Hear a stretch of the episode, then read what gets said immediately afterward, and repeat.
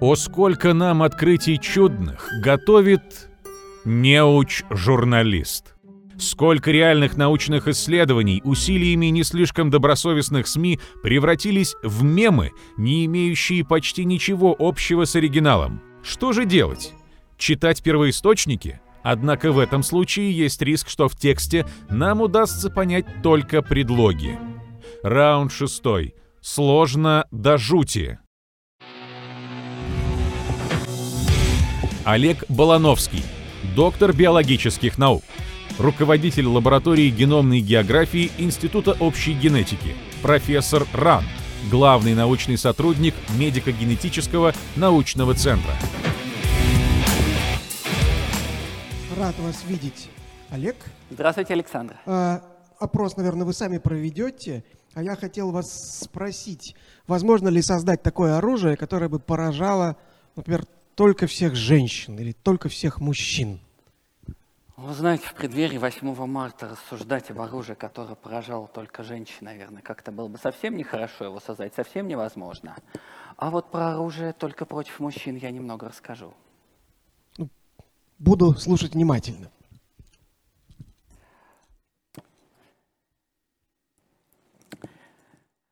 Из всех фантастов а, мне с детства полюбился Шекли. Есть у него такой рассказ о том, как нашли арсенал хитроумного марсианского оружия, и землянин открыл там один ящик Пандоры с оружием абсолютным. Вот э, на картинке вы видите, как разинула пасть это оружие, и землянин от него убегает. Убегает зря, потому что все теперь на планете погибнут. Мораль проста. Чем мощнее оружие, тем скорее оно убивает не врагов, а всех, включая своих создателей. Генетическое оружие, оно же этническое оружие, оно же оружие, избирательно поражающее определенную группу людей, не трогающее остальных.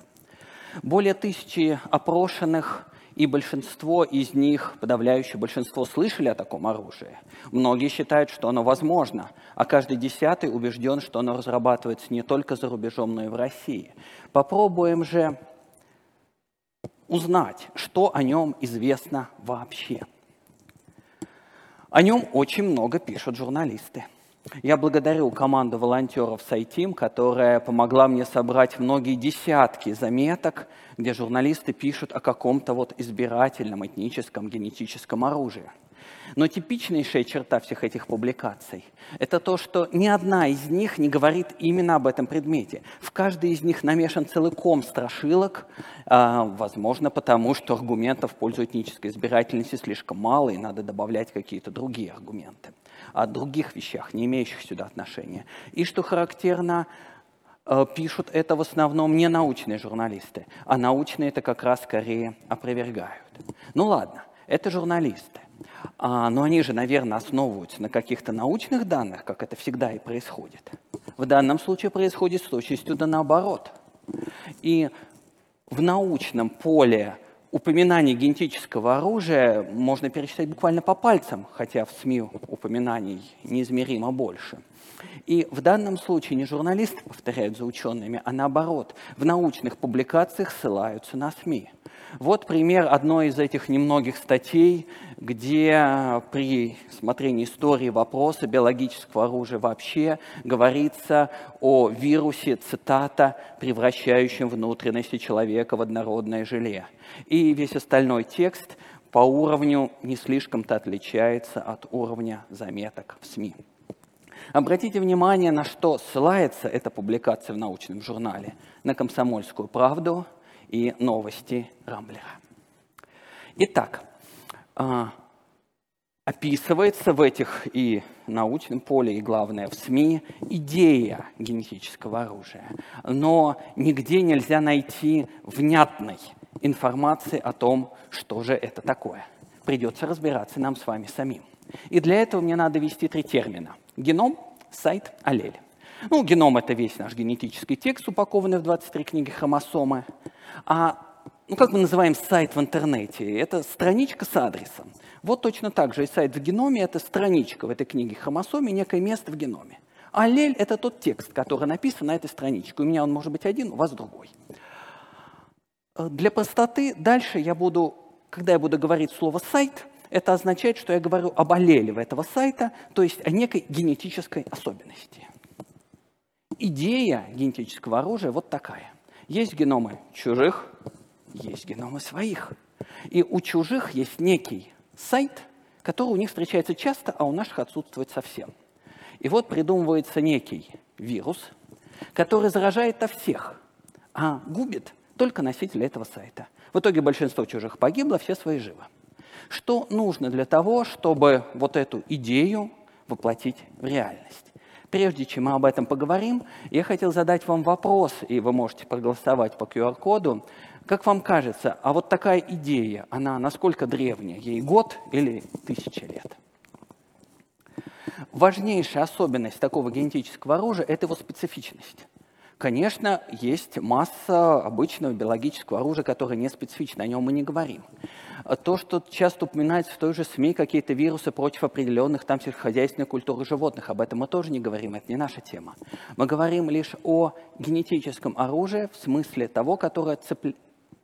поражает носителей людей определенного сайта в геноме. Итак, для того, чтобы такое генетическое оружие создать, надо прежде всего иметь вот этот вот сайт, который был бы часто у чужих, но отсутствовал у своих. Это необходимейшее условие. Если его нет, рухнет все. Даже если такой сайт найден, то нужно еще научиться создавать вирус, который бы сканировал бы весь геном и губил бы только тех, у кого в определенной точке генома есть определенная буква. Э, если бы такие штуки можно было делать, или делать легко, то давно врачи вы, вылечили бы всех на свете больных со всеми все эти наследственными болезнями. Но, увы, это не так. И этот этап – большая проблема. Кроме того, а, вот с нынешним ковидом, да, мы все ждем, когда устойчиво станут где-то 50-70% населения – потому что э, тогда пандемия прекратится само собой. У ковида заразность где-то от двух до трех, то есть каждый заболевший заражает двух-трех здоровых. И если он как бы попытается заразить двоих-троих, а большинство вокруг будут уже привиты, то э, пандемия угаснет сама собой. Теперь представьте, что такой целевой сайт встречается, например, у 20% населения. Да? Значит, заразность его должна быть уже больше пяти или больше 10, а это уже очень высокие показатели, которые нелегко достигнуть. Еще нужно потом обеспечить как-то распространение вируса в враждебной стране. Тут же ты не будешь, как пациент с наследственной патологией, подходить к каждому и делать укольчик. Да? А, и кроме этого, очень важно, нужно исключить, добиться стопроцентной эффективности – чтобы не носители этого сайта вирус бы не поражал ни за что. Да еще и чтобы мутация в нем не могла возникнуть, чтобы этот целевой сайт не мог измениться на какой-то, который есть среди наших. Вот вся совокупность вопросов. И должен сказать, что лично я не склонен недооценивать военных биологов. На одной конференции я слышал доклад о радиоуправляемом таракане. Это вот ученые, которые изучают, как там действуют всякие нервно-мышечные импульсы, вживляли электроды в мышцы таракана, чтобы э, они дергались мышцы таким образом, чтобы таракан шел не туда, куда хочет мозг таракана, а куда его направляет сидящий где-то там в кустах с пультиком оператора. И проблем было две. Ну, это хорошо было использовать бы для всякого шпионажа, да, но только видеокамеру, чтобы он шпионил, можно вкрутить в только здорового таракана размером с кулак, тропического таракана. И дальность действия очень небольшая, там в 100-200 метрах, по-моему, должен быть сидеть вот этот самый оператор. Поэтому применимость небольшая, но это иллюстрация того, что не стоит недооценивать военных биологов. Если что-то возможно, в принципе, так будет сделано. Возможно, вопрос лишь в том, возможно ли это в принципе. Возможно ли в принципе как-то решить вопросы, вот все эти пять целей, каждый из которых необходимо для создания генетического оружия. И первое, о чем я буду говорить, а есть ли вообще такие целевые сайты? Ну, э, страшнее всего нам, конечно, не создали бы генетическое оружие против нас, э, русских, э, и в качестве такого потенциального противника, условно, ну, давайте возьмем немцев, потому что ну, с ними были последние две мировые войны. Ну и в НАТО они играют не последнюю роль. И поговорка, главное, есть, что немцу мясо, то русскому яд. Вернее, наоборот, но нельзя ли вот такое вот сделать? Чтобы немцу мясо не страшно, а русскому было бы ядом. Попробуем найти такой целевой сайт. интуитивно многим кажется, что такие сайты должны существовать. Почему? Потому что есть ведь генетические различия между разными популяциями. Нельзя же их использовать в качестве такой мишени, такой сайта мишени. Кроме того, есть этнические различия в реакции на болезни. Лекарства есть этнические болезни, значит, вот что-то связанное со здоровьем различается, вот поле, поле для действия вирусов. И еще, ведь по генетике человека можно определить его происхождение. А значит, э, вот есть какие-то маркеры, которые прямо различают генофонды разных этнических групп. Э, пройдемся по всем этим трем гипотезам, аргументам. Во-первых, генетические это различия есть. Но мы популяционной генетики имеем дело с различиями такими. В одной популяции составляет 20%, в другой популяции 22%. О, как хорошо, какие большие различия. Для мишени же различия должны быть кардинальны. У одних много, у других желательно, чтобы вообще не было. Ничего такого мы в своей нормальной работе не встречаем. То есть генетические различия есть, а мишени нет. Различия в заболеваемости.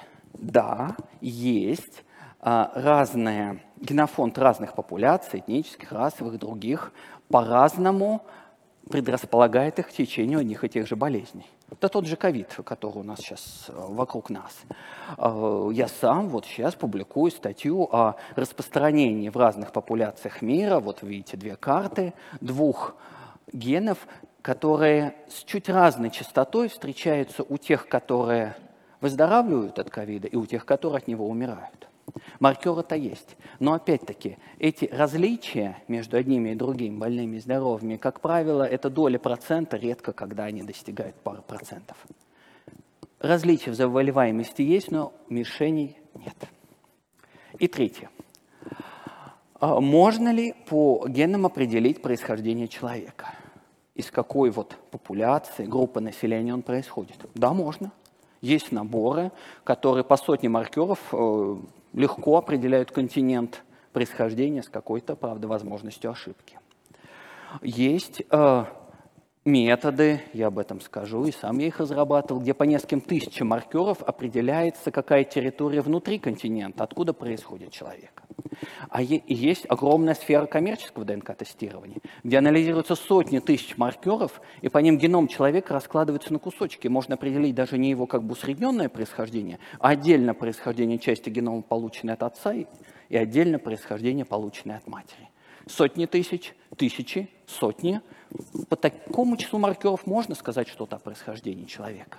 Но вирусу-то нужен одна мишень, один сайт. А по одному маркеру ни по какому. О происхождении человека невозможно сказать ничего. Вот э, та наша работа, которую я упоминал. Мы изучили генофонды практически всех народов от нашей страны и сопредельных, выделили 30 популяций, которые мы можем различить на генетическом уровне, выбрали 5 наилучших маркеров для этой цели. И да, изучив генофонд какого-то, геном какого-то человека, у которого большинство, все предки происходят из одной из этих популяций, можем сказать, из какой именно. Но нам для этого нужно 5000 маркеров. А мишень-то должна быть целевая, одна. Итак, опять нет таких мишеней. Их нет. Но если бы они были, если были бы какие-то мишени специфичные там для немцев, а сколько у нас, начиная с Петра, потомков обрусевших немцев в России, до миллионы – а если бы был, их нету, но если бы был э, генетический маркер, который специфичен э, для русских, а сколько русских иммигрантов за века перебрались в Европу и в Штаты? И люди, э, которые где-нибудь там бы разрабатывали что-нибудь против нас, многие из них несли бы в своем геноме ту же самую мишень, которую они получили от русских предков, хотя они даже и забыли, что эти предки у них когда-то были. Могу привести только один пример, как что-то вот приближающегося к идее генетического оружия. Многие о нем знают. Это такой сайт в геноме, который, если он есть у человека, то на поверхности клеток не будет того рецептора, за которого хватается вирус ВИЧ. И вот карта распространения этих а, идей. Вы видите, что в Европе их много, 10%, а, например, в Африке их около нуля. Ну, чтобы не заболеть, надо этот э, сайт получить и от папы, и от мамы. Частота 10%, 10% в квадрате, 1%. 1% устойчиво есть, например, среди белых американцев, среди европейцев. То есть если бы все население планеты заразится СПИДом, и если СПИД всегда будет смертелен, два если, да, то в этом случае белые погибнут все. Ой, простите, негры погибнут все. А из белых погибнет всего-навсего 99%, а кто-то уцелеет. Ну, вы видите, да, два трудно выполнимых условия, а самое главное, абсурдная цена победы, да, ради того, чтобы погубить врага, погубить 99% своих. Так что вряд ли Куклукс-клан придумал ВИЧ, и такая абсурдная цена победы иллюстрирует генетическое оружие, наконец. Я разобрал все аргументы, которые я только слышал, которые мне самому приходили в голову, почему бы такие сайты могли существовать. Ни один из этих аргументов, видите, не работает. Но, а вдруг существует какой-то еще четвертый аргумент, да? Давайте попробуем быть дальше адвокатом дьявола, и как там Волан говорил про Канта, да, что начисто разрушил все пять доказательств и потом соорудил шестое собственное насмешку. Ну, доказательства мне трудно соорудить, но я взял полный геном, опубликованные данные по немцам, ну, по всем европейцам, данные по русским, проанализировали с коллегами весь геном, сравнили полмиллиона сайтов – и средние различия между русскими и немцами в частоте составили 2,7%. То есть, ну, например, вот э, сайт с длинным названием RS-2374692. Вот его частота у русских составляет 45%, а в Западной Европе встречается реже. Э, русских 45, а в Западной Европе 42. Понятно, что это никак не годится на роль а, мишени для генетического оружия. И ни одного нет маркера вообще, который встречался бы хоть с какой-то серьезной, заметной частотой у русских, а у немцев отсутствовал бы совсем, но был бы там реже одного процента.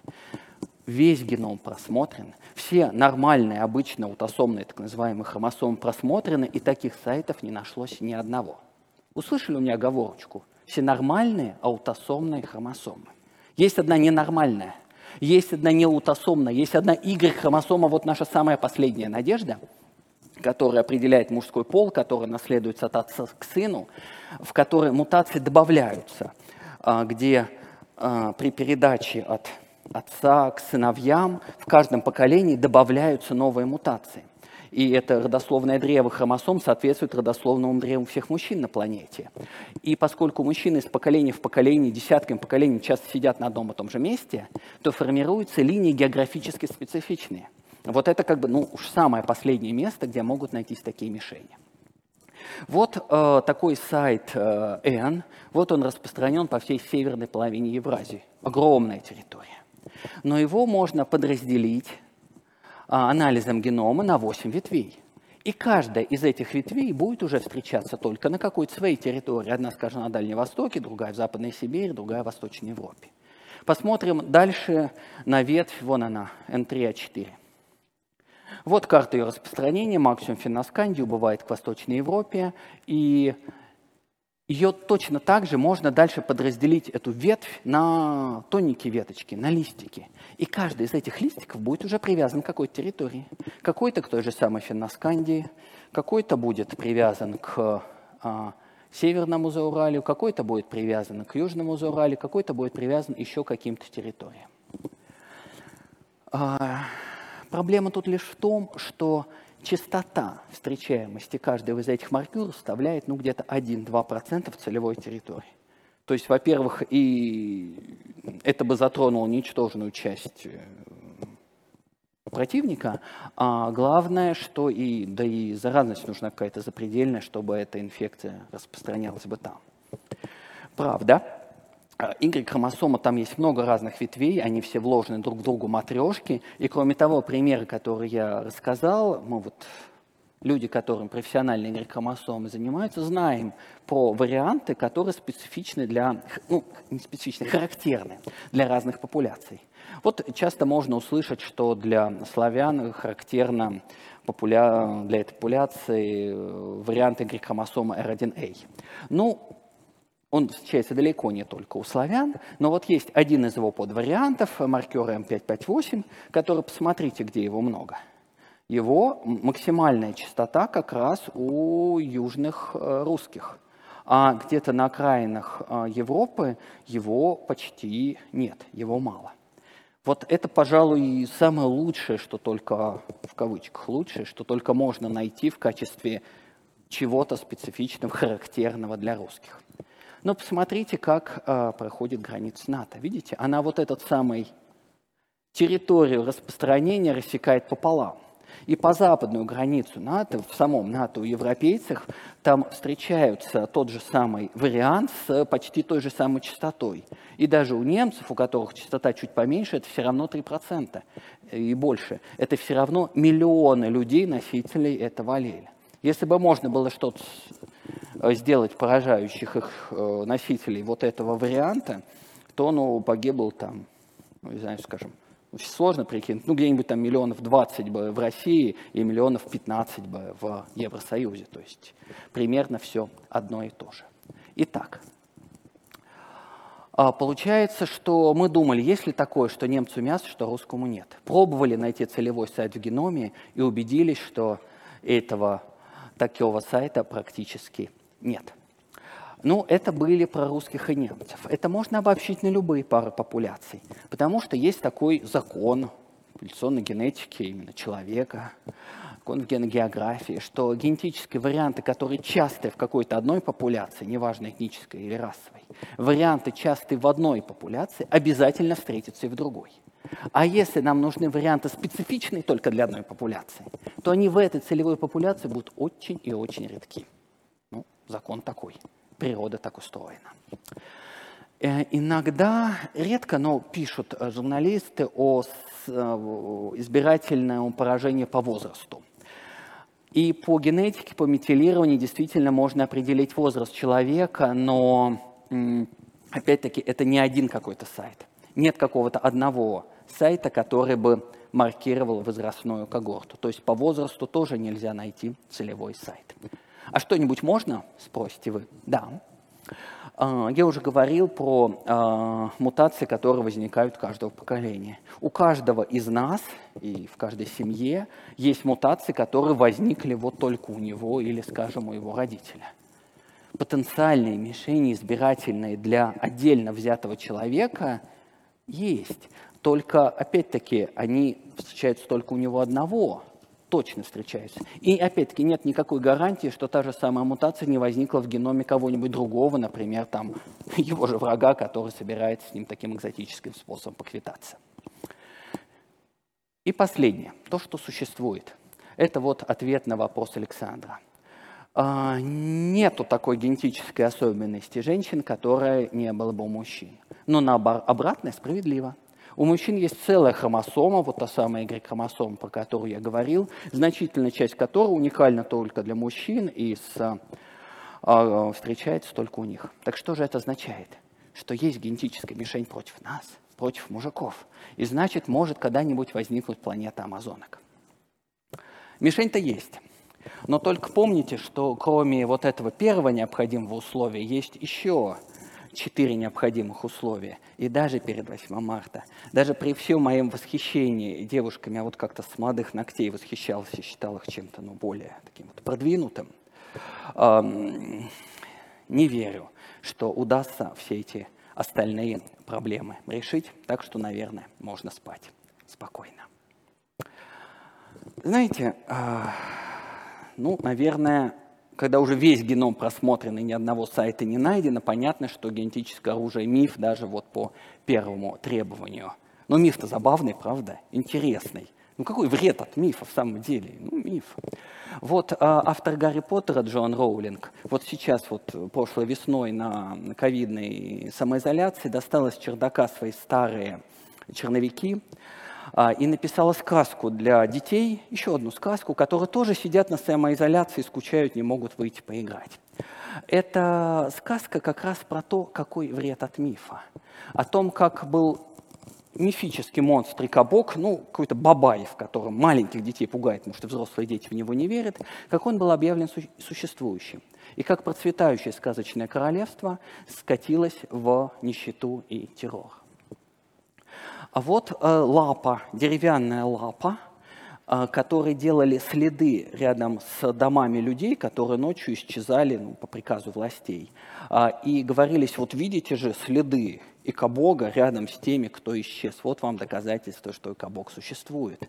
И даже был закон, запрещающий отрицать существование Икабога. Я надеюсь, что в нашей стране нет закона, который запрещал бы отрицать существование генетического оружия. Поэтому можно посмотреть, какой вред от этого мифа. Ну, во-первых, уже много лет у нас существует запрос, запрет на вывоз э, биологических образцов из страны. А, и ну, то, что публиковали опять-таки журналисты, основание этого запрета, опасение того, а как бы на Западе или где-нибудь еще не узнали бы наш генофонд и не могли бы найти какие-то мишени. По той же причине запрещается проводить анализ генома за рубежом. А в нашей стране он стоит в несколько раз дороже.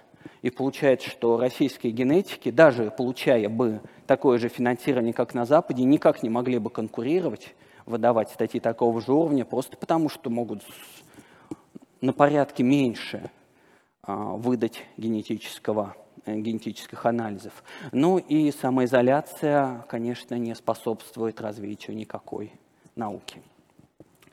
А, эффектный пример был с проектом «Российские геномы», который создавался при непосредственном а, рекомендации, как тут, не при информировании президента нашей страны, его имя упоминалось несколько раз в связи с этим геномом. И когда было секвенировано несколько сотен геномов, была подготовлена зарубежная статья, но публикация самих данных была запрещена надо полагать, опять-таки, из опасений создания генетического оружия, а, хотя ну, это нонсенс в науке не опубликовать то, на чем основаны твои результаты. И опять-таки не ясен смысл этих запретов, но даже если кто-то не верит ничему. А, ведь понятно, что за рубежом, а, в той же Америке, в Европе существуют миллионы наших соотечественников, и если западным странам надо посмотреть, какие геномы у русских, так у них такие геномы ходят по улицам. Зачем для этого в России это кого-то собирать, из России что-то вывозить? Вот так выглядит сейчас, сегодня, мой кабинет на работе. Надо мной, как вы видите, висит напоминание – напоминание о другом домокловом мече, который куда страшнее вот этого стального. Потому что э, в любой момент может рухнуть настоящий домоклов меч. В любой момент исследования генофондов э, нашей страны могут прикрыть, чтобы как бы не вышло, не было случайно найдено мишени, мишени которой нет. Специалист Академии наук по запросу Академии, я в этом тоже участвовал э, три года назад, когда была шумиха с вывозом биообразцов из России, публиковали, вот не публиковали, только подготовили, так и не был опубликован документ, а где аргументировалось, что невозможно создать этническое оружие, что все равно существует э, россияне и за рубежом, что ну, ну зачем все это нужно. Но сталкивался я и с другим мнением. Мнением специалистов уже не Академии наук, а специалистов КГБ одной Южной Республики. Мы обследовали генофонды почти всех регионов. Но вот в одном из них эта организация запретила нам проводить обследование. Мы туда приехали, убедились, что причины их как раз в опасении генетического оружия, подробно рассказали этим вполне себе милым, образованным людям, э, почему это невозможно, и в ответ услышали вот это. Спасибо, что объяснили нам, что генетическое оружие невозможно. Мы точно знаем, что американцы его разрабатывают, и это прекрасно. Пусть тратят свои деньги напрасно. А мне это напомнило фильм, а, помните вот этот фильм «Начало», «Инсепшн», про то, как во сне внедряют человеку идею, которая там погубит его финансовую империю. Или как во время Холодной войны ходили байки там о дезинформации, там СССР, что-то такое. Вот, э, учитывая вредность этого мифа в первую очередь для России, я уж не знаю, кто кому чего внедрил. Не мне судить. Наверное, сейчас время посмотреть на результаты вашего голосования, и после этого мы закончим. Итак, тысяча лет, сто лет, тридцать лет. Ага, неожиданно. По вашему мнению, оно существует очень и очень долго. Вы знаете, сто лет и больше, мне кажется, невероятным, потому что генетики-то тогда не было. Да? А, но я, по крайней мере, согласен с теми, которые спасибо, можно к презентации вернуться, которые считают, что это существует по меньшей мере 30 лет. Потому что в, в моей личной жизни я с этим столкнулся, ну, не я, а моя мама, которую вы тут тоже видите на фотографии, 33 года назад, когда из правительства СССР пришел серьезный запрос, можно ли создать генетическое оружие. И был ответ, что нет, его создать нельзя. Когда а, мне я выглядел уже вот так, как на фотографии 15 лет назад, грянул запрет на вывоз из России биообразцов по тем же самым основаниям, и э, мы опять-таки объясняли, что да нет, невозможно его создать.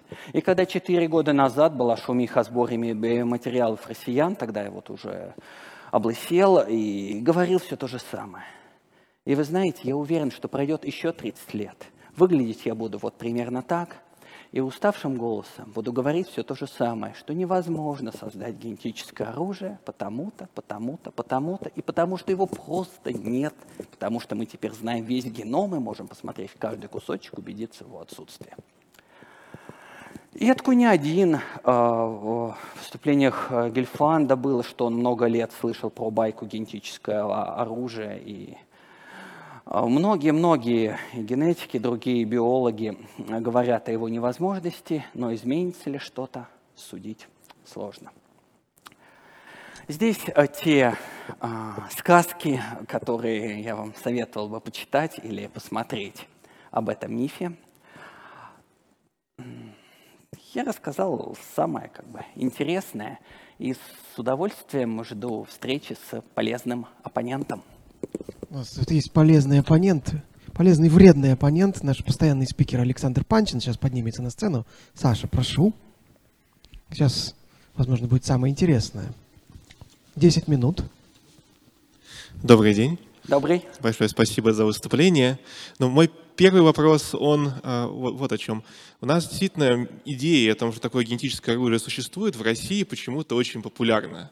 Не может ли популярность этой идеи быть связана с тем, что достаточно публичные личности неоднократно высказывались об уникальности российского генома, о том, что есть, возможно, даже лишняя хромосома российского народа, что есть бескрайний геном э, российского народа, и где обязательно нашелся бы уникальный сайт, э, на этом, может быть, лишняя хромосома. Если бы была лишняя хромосома у русского народа, можно было бы генетическое оружие ну, создать? Ну, если бы была лишняя хромосома, а, эти выступления, они моложе, чем э, идея генетического оружия. Поэтому я думаю, что они являются не причиной, а как бы параллельным следствием. Общая какая-то настроенность на мифологизацию генетики, она приводит и к тому, что верят и в генетическое оружие, и в лишнюю хромосому, что уж совсем э, легко опровергается любым школьником. Ну и бесконечный геном, его даже как-то вообразить сложно. Как бесконечную вселенную. Вот. А чуть более прагматичный тогда вопрос. Да. Значит, было упомянуто, а, что ну, такое генетическое оружие, которое бы действовало против своих, оно плохое генетическое оружие. Угу. Но с таких пор вообще такого высокого мнения о людях, которые, в общем-то, готовы применять генетическое оружие, против уничтожения какого-то народа или населения, что они настолько морально этичны, чтобы их беспокоила жизнь, в том числе своих соплеменников. Вот если этот пункт убрать, если рассмотреть действительно группу глубоко моральных людей, которые говорят, ну хорошо, ну и обычные воины тоже там приходят, приводят к жертвам, а, в том числе среди той страны, которая считает себя правой в какой-то Да-да-да. агрессии. Угу. Ну вот, допустим, они погибнут все, а у нас срок-то останется. Вот угу. а, может быть, более радикальный пример, чем то, что вы приводили с э, э, жителями Африки. Да, что, там один, да, да. что все, все они вымрут, но у нас один процент останется. Может быть, все они вымрут, у нас хотя бы 10% останется, их устроит. Вот такое генетическое оружие. Можно Понятно. себе представить? Вы знаете, в обычных, ну, на этот вопрос отвечать трудно, потому что м, предсказать, что творится в чужой голове, как бы, ну, надо заранее оговориться о степени вот э, безумия, которое мы допускаем, да.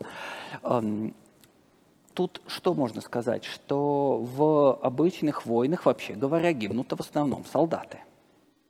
Гибнут э, те, которые воюют. А гибель значительной части э, миллионов э, мирного населения ну, заставит задуматься любую страну. Кроме того, ведь такие штука в повсеместном распространении в населении той а, мутации того сайта, на который такое мифическое оружие могло быть направлено. И любой там парламент, любая клика, любое сообщество, генштаб какой-нибудь, любое сообщество людей, которое, или такая, которое принимает решение устроить такую штуку, а, должна понимать и будет понимать, что среди них самих будут те, которые от этого оружия погибнут. То есть характерность именно генетическая, почему я вначале пример, привел пример Шекли, где открывается ящик Пандоры и гибнут все, что оно а, поражает всех, не, от него не спрячешься ни в каком бункере Гитлера. Да? Это а, вещь, которая распространится повсеместно и выцепит всех, кто имеет этот сайт. Ну, если бы были реализуемы все остальные. Они привьются. Что? Они привьются, прививку используют. А как можно? Ну, если это вирус, если это генетическое оружие, это какой-то вирус, который uh-huh. по какому-то сайту, то они все привьются. Uh-huh. Нет, Тайные ну, вакцины ну, если, ну, если можно привиться от э, биологического оружия, так чего же мы его запрещаем, сибирскую язву и всякую прочую ерунду? К сожалению, биологическое оружие, оно настоящее биологическое оружие, не мифическое, увы, весьма и весьма опасно. А, возвращаясь к пунктам, которые должны быть выполнены для того, чтобы генетическое оружие там сработало, один из пунктов был про то, что мишень должна быть очень распространена а, для того, чтобы вирус, который бы ну, был использован в качестве генетического оружия, чтобы он вообще мог распространиться по Земле. Но можно представить себе сценарий, что вирус так устроен, что он заражает он всех, но убивает он только тех, у кого есть определенная мишень. Ну, как, например, э, ну, не совсем будет корректно, но вот, допустим, коронавирус SARS-CoV-2, он, он заражает, в общем-то, почти всех, угу. но умирают не все. Ну, мы не нашли признака какого-то генетического, почему именно одни люди... Ну, люди... я упоминал, там есть, да, да, он объясняет там долю Объясняет, процентов. ну, не все, да. Угу. Вот. А, ну, вот такое генетическое оружие, которое не требует, ну, вот всех заражает, но убирает, убивает избирательно. Александр, я понял. А, ну, это продолжение части вашего предыдущего вопроса, что кто-то может от него защититься, да? Но тогда зачем делать такое вот э, оружие этнически специфичным, да? Любое биологическое оружие, если ты можешь от него защитить своих, ну так запускай его на всей планете, да, а, а защищай своих. То есть это не вопрос о генетическом оружии, не вопрос о генетической специфичности, это вопрос о биологическом оружии вообще, это, ну, не наша тема. В плане заразности я тут не вижу смысла, что если он а, мог бы поразить большее число, а поразит только кого-то, зачем он тогда тогда нужен? Почему не сделать его нацеленным на всех носителей этого сайта? И тогда мы возвращаемся к исходной ситуации. Не, ну мой аргумент был в том, что есть вирус, который заражает абсолютно всех, но есть сайт, который перепредставлен какой-то популяции, угу. заражает -то всех, но убивает только тех, у кого есть вот эта мишень. А, ну, чтобы он чтобы, зараз, ну, заразил кого-то другого, человек тоже должен им переболеть, ну, как мы видим. Нет, нет, все, все болеют, но опасность вируса для разных людей, в зависимости от генетического маркера, она, ну, в зависимости от какого-то генетического признака, она варьирует. Вот в таком угу. случае. Бы... Ну, опять-таки, для этого он должен как-то находить этот э, сайт и э, запускать. То есть ну, это вариант того же самого, что мы уже рассматривали.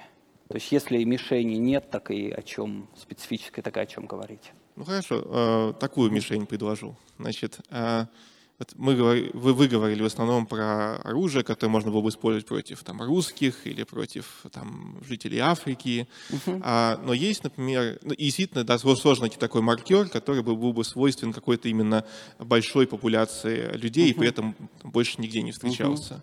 Но есть, например, тоже такие вполне фашистские идеи про устранение людей по определенным признакам, а, фенотипическим признакам. Ну, например, а, ну, там были идеи про, у, там, у тех же фашистов про борьбы с, там, с людьми, у которых есть какие-то генетические отклонения, по их мнению.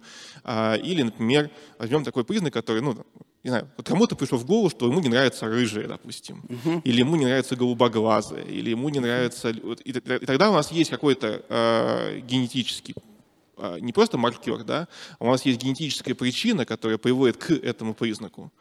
А, и мишенью может стать эта генетическая причина. Биологическое оружие не против нации, а против по всей Земле. Против людей с определенным с определен, фенотипом. С определенным фенотипом, да. Отлично. А, фенотип а, в значительной степени определяется генотипом. Это правда. Но только эта связь, она достаточно сложна. И э, признаков, э, которые признаков фенотипов, признаков внешности, которые определялись бы одним каким-то геном, их практически нет. А, например, с тем же самым цветом кожи, да, с тем, что работали криминалисты, разрабатывая панель, потребовалось много-много лет исследований, и там включено в панель до около полусотни маркеров, чтобы этот цвет кожи хоть как-то предсказать.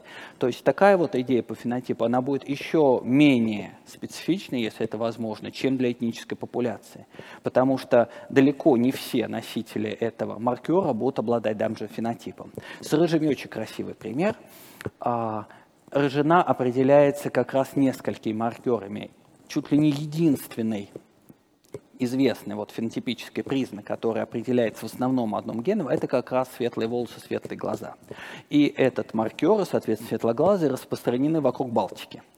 То есть это и Прибалтика, это и русские, и поляки, и немцы, и скандинавы, и до Великобритании доходят. Но ну, мы знаем, где живут блондинки. Да? То есть это разве что некая такая идея а, погубления прекрасных дам, да, в продолжении вопроса Александра со светлыми волосами. Ну, вы знаете, в шанхайском метро я встречал блондинок, и опять-таки, ну, естественно, не натуральных. Так что, опять-таки, связь какого-то маркера с группой населения, она всегда не абсолютно, она есть огромное количество, очень большой процент исключений людей, которые имели бы этот маркер генетический, но не имеют такого фенотипа, и наоборот, которые имеют такой фенотип вследствие наличия каких-то других маркеров. Ну, с крашенными блондинками это нечестно. То есть, ну да, они, ну, крашеные блондинки выживут, а вот все, а всех блондинок мы... А, не получится, потому что, опять-таки, а, часть блондинок имеют другие а, маркеры и большое количество других не блондинок с наличием этого маркера. То есть тут вот, что касается генотип-фенотип, тут связь еще слабее, еще более запутанная и неоднозначная, чем просто привязка к какой-то популяции. Ну хорошо, я, я это утрирую, еще больше утрирую этот аргумент. А возьмем какое-нибудь менделевское заболевание, угу. где точно есть конкретный ген с конкретными мутациями, которые приводят к этому, возьмем муковисцидоз. Угу. И вот кто-то пришел к такой идее, что ну, такой, и в, ни в коем случае не разделяю такую идею, да, на всякий случай для зрителей. Но тут пришла такая идея, что вот тут люди, люди предлагают лечить муковисцидоз или еще что-то, а давайте мы просто всех людей, которые являются носителями этой мутации, мы их всех э, с помощью генетического оружия уничтожим и не будет на Земле больше муковисцидоза. Вот такое генетическое оружие. Возможно? Во-первых, э, большинство наследственных э, мутаций... Нет, когда вы говорите о... Если это вопрос существования именно самой мишени, то сама-то мишень, естественно, есть. У нас есть сайты в геноме, в том числе свойственные определенным группам наследственных больных. Но тут, мне кажется, мы уже дошли довольно далеко от в область совсем уж фантазии. Смотрите, большинство наследственных болезней определяются рецессивными генами. То есть у огромной части населения такие а, сайты в геноме есть, хотя болезнь у них не проявляется. То есть кроме больных муковисцидозом, в число носителей этой мишени попадает и огромное количество людей здоровых. Ну, нет, так в том, в том, в том и была идея вот это вот очень нехороших людей, которые я предложил, uh-huh. что мы и носителей всех вынесем. Uh-huh. Ну, там вот есть, допустим, там э, болезнь, допустим, какая-то встречается у одного uh-huh. на 10 тысяч, носителем является каждый, допустим, там э, сотый. Uh-huh. Вот, вот мы каждого одним, процентом населения пожертвуем, чтобы больше не было этого, этой болезни. Uh-huh. А не проще их всех тогда как-то секвенировать, определить и Ну, они, у них не такой большой бюджет. У них бюджет только на создание лаборатории подпольной по генетическому оружию, а на то, чтобы всех знаете, На создание такой лаборатории, судя по тому, что сказал, потребуется бюджет сильно больше, чем здесь. Ну, нет, про наличие мишеней а, они есть для, как я говорил, очень маленьких групп населения, а в плане реалистичности самого оружия, ну вот есть остальные четыре этапа указывающий на трудновыполнимость и едва ли выполнимость этой идеи. Коллеги, коллеги, вынужден прервать ваше обсуждение, вашу разработку скажем так, генетического оружия. Можете продолжить. Больше, да вот как пока мозговой штурм Похоже, у, вас, у вас сейчас родится, сейчас родится. Да но... не родилось. Следующий вопрос, там уже все, да ладно, все, все, все, я заканчиваю. А то мы действительно посоветуем кому-нибудь, как создать настоящий Нет, я, я чисто по, по регламенту, не потому что я, давайте, давайте. порицаю вас за ваши идеи, да. Спасибо. Спасибо. Да, а, а зрителей я прошу проголосовать сейчас. Кто, так сказать, снискал ваши симпатии? Разработчик генетического оружия Александр Панчин или Олег, который утверждает, что это невозможно? Проголосуйте, пожалуйста. Или вам нравятся оба подхода, что, что странно само по себе. Так, а, а сейчас у нас вопрос от эксперта из Соединенных Штатов Америки, биолог Константин Лесков, PhD. Сейчас обратится к нам с экрана. Включите, пожалуйста, запись вопроса. Добрый день, дорогие друзья. Олег, большое спасибо за замечательную презентацию. Мой вопрос следующий. Представим, что вам звонят и говорят, что по разведканалам поступил образец генетического оружия. И очень настойчиво просят вас возглавить группу по анализу этого образца – механизма действия оружия и разработки метода защиты от него. А отказаться и послать звонившего куда подальше не представляется возможным. Какой у вас план исследования образца? С каких методов начнете? И какие результаты ожидаете? Спасибо. Да, ситуация может даже не такая фантастичная, как может показаться.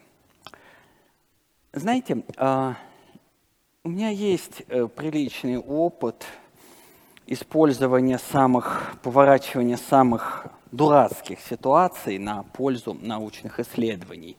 Последний пример, вот буквально а, несколько дней назад.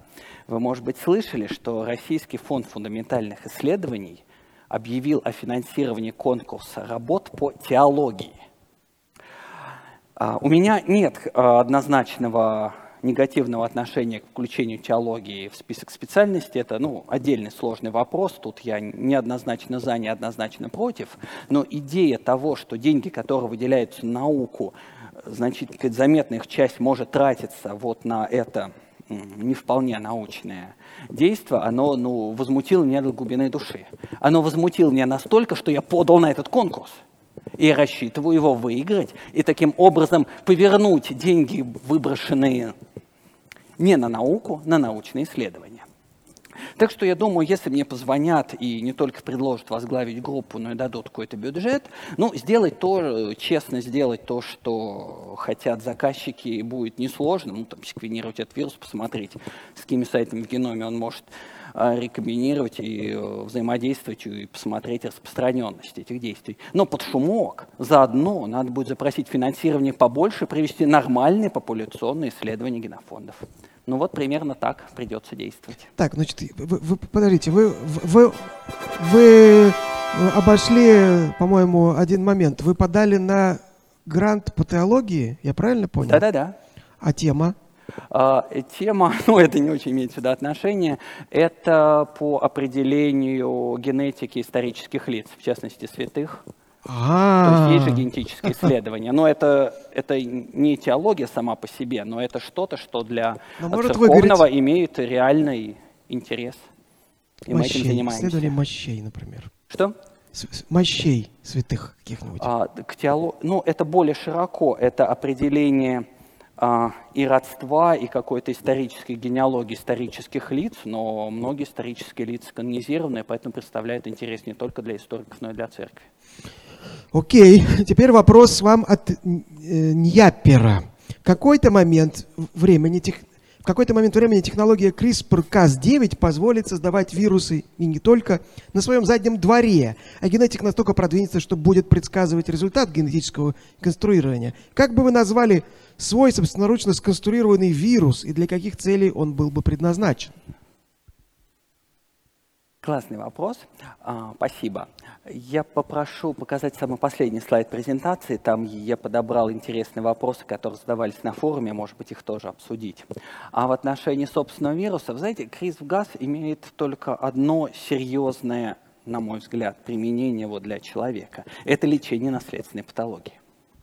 И это а, серьезно, это нужно, на это возлагаются надежды, хотя успехи предпоследний. Хотя успехи а, пока ну, недостаточно оптимистичны. А, то, ну, вроде бы как наследственной патологии во мне нет, и заниматься разработкой именно такого я не буду, это делают вот мои коллеги в медико-генетическом научном центре. Есть еще э, применение вот генетического редактирования для, ну, например, того, чтобы там... Чаще всего упоминается пример, какого цвета глаз будет у твоих детей – но это, мне кажется, несерьезным и неважным, какого цвета глаз будет. Поэтому из серьезных применений это лечение наследственных болезней. Ну, я бы их все хотел вылечить, но заниматься им не буду, поскольку не моя специальность. А, а в шуточном применении, ну, мне бы хотелось такой вирус, чтобы борода стала завиваться. Мечта. Чтобы завивалась? Да-да-да. Ну, кудряшки есть же понял, у да. негров, да. Это какой-то ген за это. Вот его бы встроить. Ну, по и... идее, даже более-менее известно. Да-да-да. Угу. Ну, там тоже не так все просто. Ген не Да. один, но можно Да. пробовать что-то с собой конструировать. А бигуди не подойдут? Наверное, проще, но мы же про генетику. Так, Дмитрий Решетников из Москвы. Могут ли какие-либо физиологические особенности, не закодированные непосредственно в геноме, использоваться в качестве мишени для гипотетического оружия? Генетические особенности не закодированы. Физиологические особенности, не закодированные непосредственно в геноме. О чем речь? Не знаю. Вот э, вопрос к вам. Если они специфичны для э, населения какой-то территории, то это можно обсуждать в рамках того же мифа, о котором мы говорим, но если они в геноме не закодированы, то это не генетика. А То может, это, это генетика микрофлоры, например, не самого человека, Нет, а того, нет. кто у него в желудке живет, Мгм. например. Так, чисто Э, фантазирую. Это, это генетика. Она как раз изучается, там есть э, свои э, интересные закономерности, но опять-таки это они достаточно есть географическая специфичность, но она не выше, чем у самих популяций человека. Окей. Ну воп- опять-таки я же вначале сказал, что я говорю о воздействии на геном человека. Да? О, Помните, у Рассела, кажется, есть образ, что ну, чтобы что-то опровергать, это должно быть опровергаемо. Он говорил про то, что э, кто-то может сказать, что по орбите там где-то за Марсом летает фарфоровый чайник. И опровергнуть это практически невозможно. Вот мы сейчас говорим именно об этом. Любое утверждение, оно должно хоть как-то поверяться наукой. Спасибо. У меня просто родилась мысль, что, например, есть какой-нибудь народ, который, у которых до- дома живут змеи, например. Домашние змеи. И оружие направлено на повышение агрессивности этих змей, чтобы они начали кусать своих хозяев. Как вам? Ну ладно. А, Кошечек, кошечек. и ко- или а, на- на- Мгм. агр- повышенная агрессивность кошечек. А, Мгм. Буткарев Егор из Твери спрашивает, какое ваше мнение по поводу создания в медицинских целях особых разновидностей вирусов, бактериофагов, уничтожающих только определенных бактерий? А, Не моя область. Да, есть э, разработки, м, нацеленные на свои виды бактерий, и хорошо, что они есть. По-моему, там специфичность не очень высока, но еще раз, не моя область. Я по человеку. Андрей Савченко из Омска спрашивает, существует мнение, что реальное применение биологического оружия в нынешних условиях бесперспективно, так как вследствие накопления мутаций есть риск пострадать самому. Например, те же предварительно разработанные вакцины окажутся неэффективны, а исходное заболевание можно очень быстро разнести по всему миру из-за развитой логистики. Так ли это?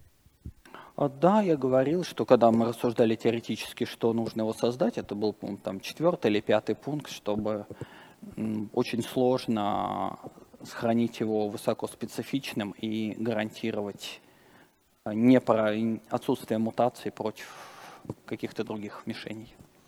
А, Сергей из Чикаго спрашивает, даже если генетическое оружие бесполезно и бессмысленно, как вы думаете, найдется ли сумасшедший, который все же попытается его создать, хотя это и будет что-то вроде той хищной протоплазмы из рассказа Шекли. Приятно видеть коллегу, который тоже читал этот рассказ. Попытаться создать и создать – это две разные вещи. Создать-то не получится, как я показал. А предпринимает ли кто-то такие попытки у себя на заднем дворе или там за семью заборами? Сложно сказать.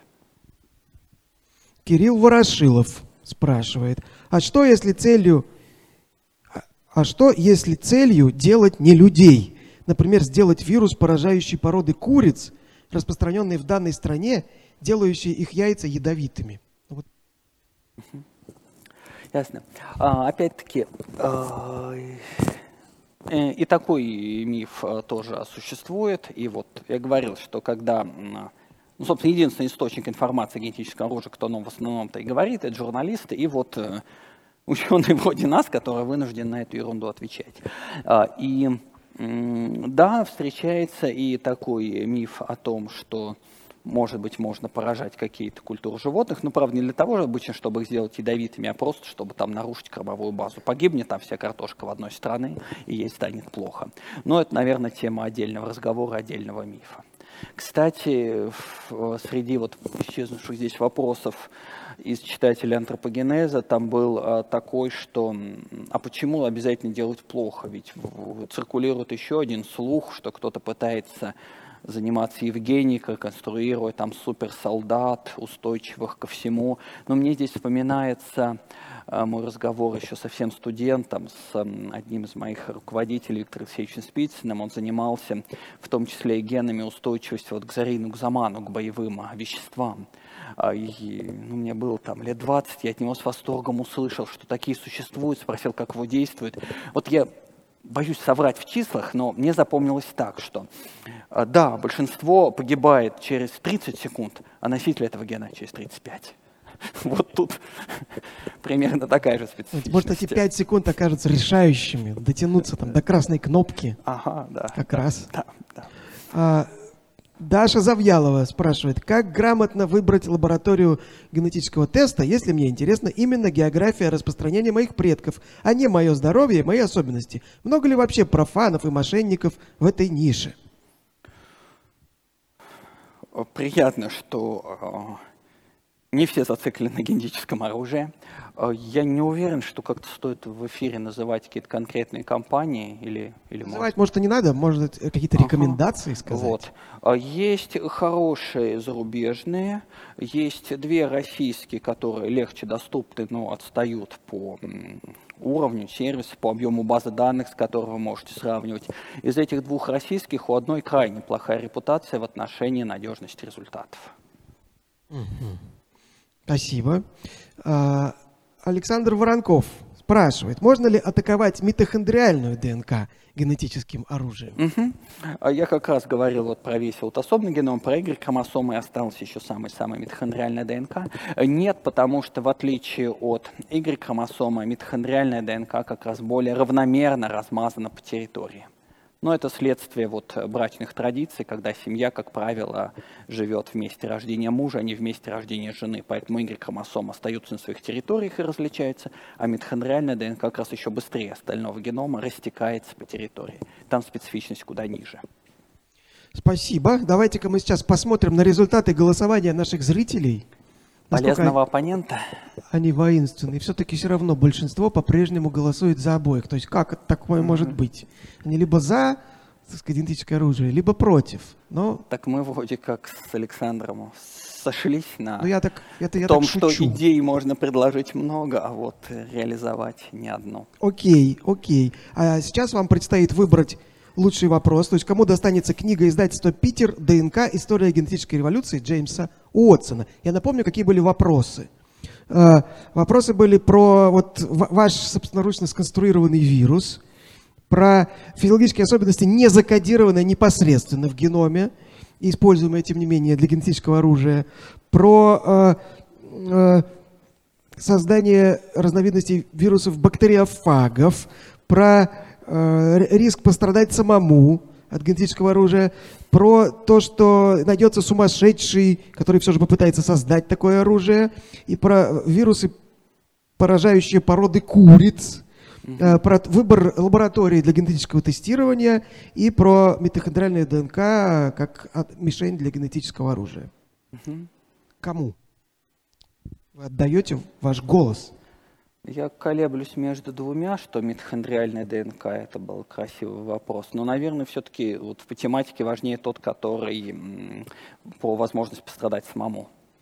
Итак, э, вопрос от Андрея Савченко из Омска. Андрей получает книгу издательства «Питер» Омск. Э, «ДНК. История генетической эволюции» Джеймса Уотсона – вы, Олег, получаете от нас традиционный набор подарков от нас и от компании gen.ru. Да, вы, я знаю, что главной Это... вашей целью была футболка. Да-да-да, ее знаю. я уже заработал, надеюсь. Прошлое уже износилось.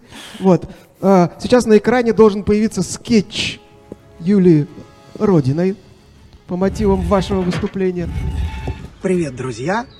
19 и 20 июня в Москве будет форум «Ученые против мифов 15» событие, которое пропустить нельзя, где бы вы ни находились. Даже если вы не доедете до Москвы, есть бесплатная онлайн-трансляция, которую можно смотреть из любой точки мира. Мне нравятся все форумы, которые мы проводили, но в этот раз программа просто великолепная. Выступления будут про Дарвина и про Эйнштейна, про э, курение и про алкоголизм, про змей и динозавров, про ведьм и про пиратов. А я расскажу о том, кому приходится родней кыштымский карлик Алешенька – всем быть 19 и 20 июня в Москве в МИСИС на форуме «Ученые против мифов 15». Ну, или смотрите онлайн-трансляцию.